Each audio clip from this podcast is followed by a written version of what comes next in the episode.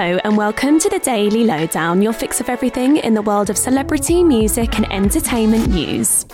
Geri Horner has spoken out about those Spice Girls Glastonbury rumours. In a recent interview with the Sunday Times, the former pop star, nicknamed Ginger Spice, discussed the possibility of the girl band reuniting to headline the festival to mark their 30 year anniversary. But fans might be a little disappointed because Geri said there aren't currently any plans to appear on the Pyramid stage. However, it's not all bad news because the singer did say that the group would be getting together to mark the milestone, with Geri insisting that with Victoria turning 50 and the band turning 30, it's too good an opportunity to miss. We're keeping our fingers crossed for a full reunion. Speaking of anniversaries, Ariana Grande is marking the 10 year anniversary of her debut album, Yours Truly, and there's plenty in store for fans to look forward to. The singer shared on social media that she would be releasing a deluxe digital version of the record, as well as a newly recorded live version of the songs Honeymoon Avenue and Daydreaming. So-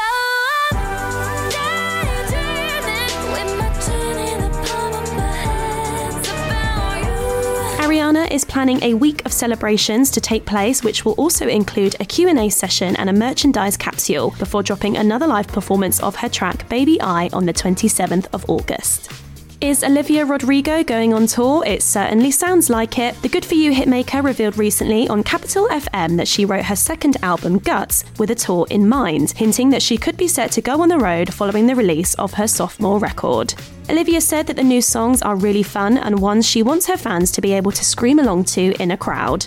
There's no word yet on any tour dates, but the album is due for release on September the 8th, so here's hoping we get tour news after that. Selena Gomez has appeared on a track with Fred again as she continues her return to music. The singer, who recently dropped her other new single called Single Soon, was heard singing on the DJ's track as he performed live over the weekend.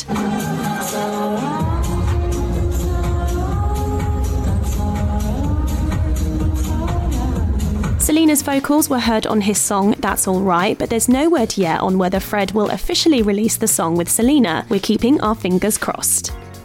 And radio DJ Chris Evans has revealed his skin cancer diagnosis. The 57 year old was presenting his show on Virgin Radio when he shared the news on air, explaining to listeners that luckily it was found in its early stages and that he will be undergoing treatment next month.